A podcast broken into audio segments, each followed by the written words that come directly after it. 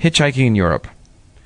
I am sure I hitchhiked tens of thousands of miles in those years, crisscrossing Europe from Spain to Sweden to Italy through Germany and all countries in between.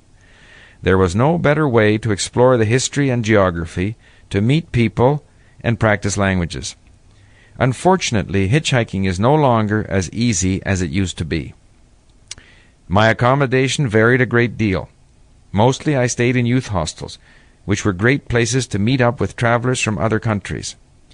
Often I met these same travelers standing on the roads leading out of town, with their thumbs out, large rucksacks hidden be- beside the platan trees, as we all tried to hitch a ride to our next destination.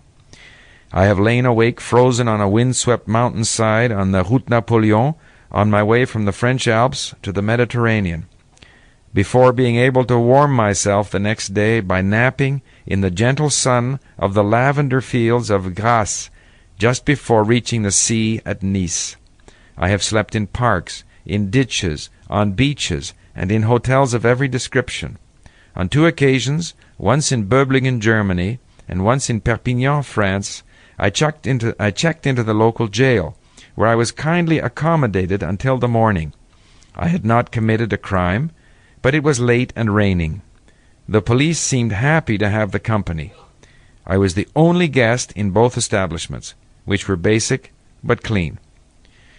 My usual routes took me through southern France, the Midi, with its quaint stone villages, dry Mediterranean vegetation, Roman ruins, historical cities like Avignon, Nîmes, and Arles, and old men playing boule on the sandy town squares the temperature could easily exceed 40 degrees Celsius in the summer. From there, I would continue into Franco's Spain, favorite holiday hitchhiking destination for me in the early 1960s. Spanish vocabulary and grammar is similar to French, since both languages can be considered dialects of Latin. With a little bit of study and reading in Spanish, and daily conversation with the friendly and talkative Spaniards, I was able to bring my Spanish up to an acceptable level. On my first visit to Barcelona, as I climbed aboard a crowded city bus, I was overwhelmed by the friendliness of the people. They helped me on with my rucksack, made sure I knew where the youth hostel was located, and then invited me for a drink at the local bar. We all drank out of a communal wine pitcher with a long spout which was held at arm's length so a long stream of wine could flow into your mouth. TheLinguist.com The Power of Language